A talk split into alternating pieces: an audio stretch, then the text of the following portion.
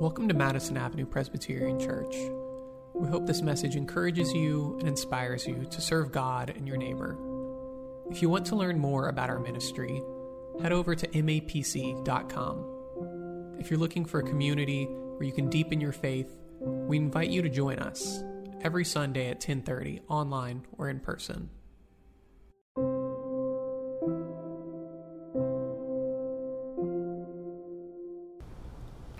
Good morning. So good to be with you here in person as well as online. Our gospel reading today comes to us from the Gospel of Luke, the 24th chapter, beginning with verse number 44. Listen once again to the word of God. Then Jesus said to them, These are my words that I spoke to you while I was still with you that everything written about me in the law of Moses, the prophets, and the Psalms must be fulfilled. Then he opened their minds to understand the scriptures. And he said to them, Thus it is written, that the Messiah is to suffer and to rise from the dead on the third day, and that repentance and forgiveness of sins is to be proclaimed in his name to all nations, beginning from Jerusalem. You are witnesses of these things. And see, I am sending upon you what my Father promised. So stay here in the city until you have been clothed with power from on high. Then he led them out as far as Bethany, and lifting up his hands, he blessed them. While he was blessing them, he withdrew from them and was carried up into heaven. And they worshiped him and returned to Jerusalem with great joy, and they were continually in the temple blessing God. This is the word of the Lord. Thanks be to God. Amen.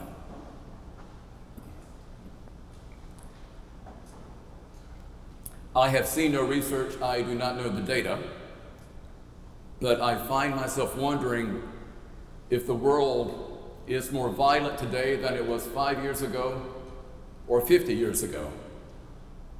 Two weeks ago, white supremacist Peyton Gendron, wearing body armor and a military grade helmet, attacked a supermarket in Buffalo, New York. He slaughtered 10 African American men and women. As we were worshiping here last week, a man traveling on the subway from Brooklyn over to Manhattan was ruthlessly shot and murdered. On May 17th, Salvador Ramos turned 18 years old, and to celebrate, he bought a semi automatic rifle. Three days later, he bought another one. On Tuesday afternoon, dressed in all black, Ramos entered an elementary school in Texas and murdered 21 people, 19 children, two teachers. Where is Jesus in a world of violence? I suspect we are not the first ones to ask this question. Consider just for example the 30 Years' War from 1618 to 1648. Protestants killed Catholics, Catholics killed Protestants. This kingdom waged war against that one and that one against this one. 20% of Europe died in that 30 year war. But forget the 17th century in Europe. Let us move on to the 17th, 18th, and 19th centuries in our own country. Hundreds upon hundreds of thousands of Africans and African Americans perished under the cruelty of slavery. Consider World War I, the war, war that was going to end all wars. Or consider World War II. Christian, civilized brothers and sisters systematically executed, annihilated millions upon millions of our brothers and sisters. Is the world more violent today than ever before? I don't know. But one thing I do know today is that ours is indeed a violent world. And as often as I try to deny it, as often as I try to avoid it, I cannot get around it.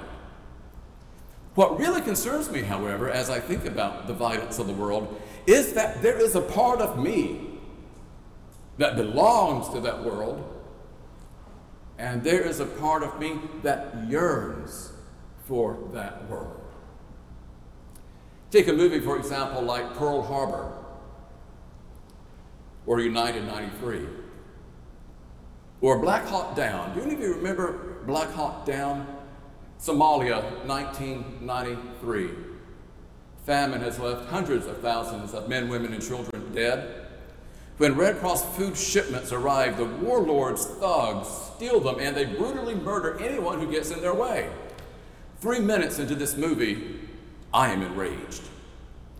I was sick and tired of seeing people, starving people, ruthlessly killed. And so when the U.S. Rangers prepared for battle, as they donned their gear, picked up their rifles, and put on their helmets, there was a voice within me that said, Yes! The movie's based on a true story, and by the, by the end of that day's particular violence, 19 American soldiers and 1,000 Somalis lay dead. Where is Jesus in all this mayhem? You might remember that near the end of his life, Pilate interrogated Jesus. It was his custom, according to Scripture, to pardon one of the criminals. Whom would he select? He let the crowd give their input. Do you want me to pardon Jesus? And Jesus was the one who said, Love your neighbor, love your enemy, turn the other cheek, pray for those who persecute you. Pardon Jesus or pardon Barabbas, which ironically means son of the Father. Barabbas, who was a militant, a domestic terrorist, a zealot who killed others to try to protest against the tyranny of Rome. Which one would you choose? Jesus or Barabbas? And the crowd, as you know, shouted, Barabbas. And there is a part of me. Had I been in that crowd, had I suffered under Roman tyranny, there is a part of me, had I been in that crowd, would have said, Barabbas. Absolutely, Barabbas. But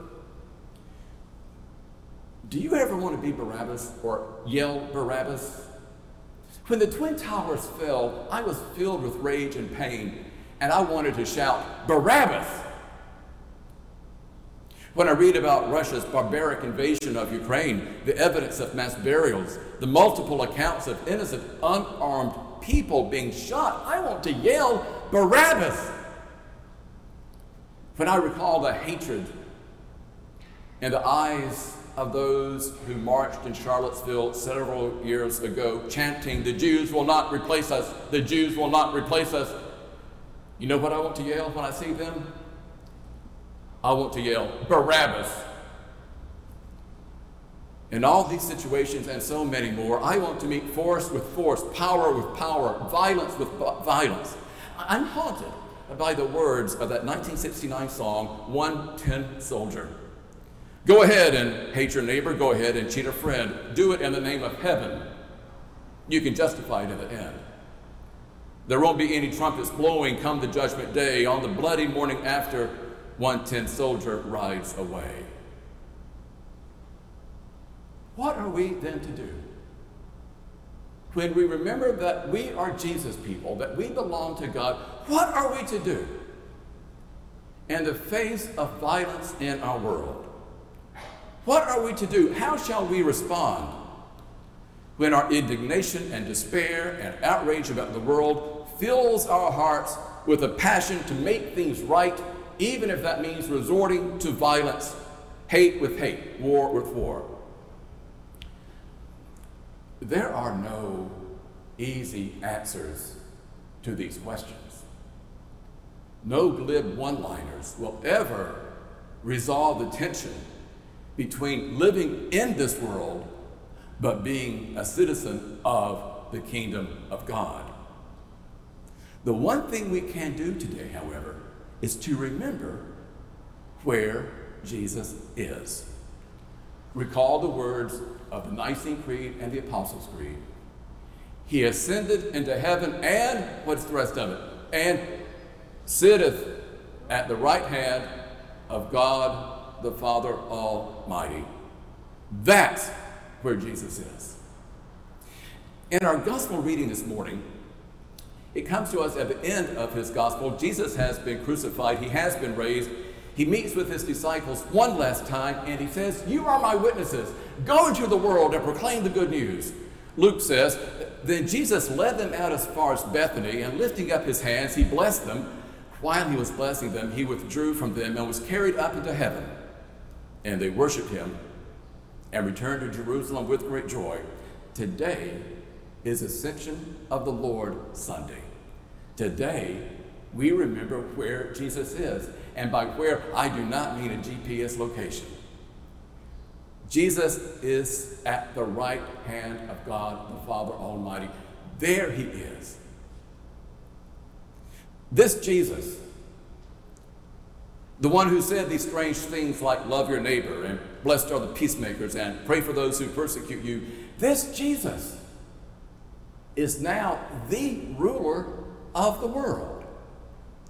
The ascension of Jesus, in a nutshell,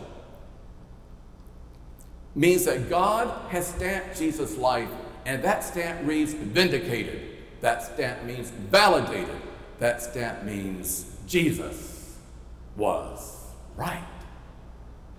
That's the good news of Jesus sitting at the right hand of God. He is the ruler, and his way is the way. In her book, God in Pain, Barbara Brown Taylor writes Day by day, Jesus invites us to follow him. Not Marduk, not Batman, not Caiaphas, not Pilate, but him, the one who would not resort to violence, not even to save his own life, the one who fought back by refusing to fight back. Here then is another way to redeem the world, not by killing off troublemakers, but by dying to violence once and for all. Because he did, we can. He died to show us how to live. We live to show him we got the message. When our hearts are heavy, when we're filled with despair at the violence of the world and the brokenness and the injustice, the one thing that we can do as Christians is to remember. Just pause and remember. Jesus has ascended into heaven and sitteth at the right hand of God the Father Almighty. Jesus, this very Jesus, is the Lord of heaven and earth. Many, many years ago in India, a group of men traveling through desolate country found a seriously wounded man lying beside the road. They carried him to a Christian missionary hospital and spoke to the Christian missionary physician and said, He's been injured. Do you have a bed for him? And the doctor looked upon the man, recognizing him as Afghan, said, For him? For him? Yes, we have a bed. When the physician examined him, he discovered that his beating had left him in danger of losing his sight. And the man was filled with despair and with rage. And he told the doctor, Make me well. Help me to see. Help me to see just long enough so that I can exact my revenge against my assailant. Help me. I want vengeance. And the doctor said, Well, you're in a Christian hospital. And Jesus teaches us to love and forgive. Yes, those are nice words, but they're not realistic. They're not practical. That's not the way the world works. Give me my vision so I can exact my vengeance. The doctor said, I have a few other rounds to make, but I'll be back this evening. That evening, he pulled up a chair to the man's bed. He said, Some years ago, a British man was assigned to be an envoy to Afghanistan. On the way, however, he was attacked and kidnapped by a tribe. He and another man were held in captivity. They were tortured, they were abused, they were starved, they lived in a makeshift cell. The one thing he had with him was the Book of Common Prayer. His sister had given it to him before he left for Afghanistan, and he and the other man prayed through the Book of Common Prayer, and in the margins, they wrote updates about their days and what they were enduring. Twenty years later, a man in a secondhand bookstore came upon this book of common prayer, opened it up, started reading it, and realized its significance. The entries went from page to page to page until at the end, the handwriting changed. And another note appeared and said these two men were led outside, they dug their own graves, and then they were executed.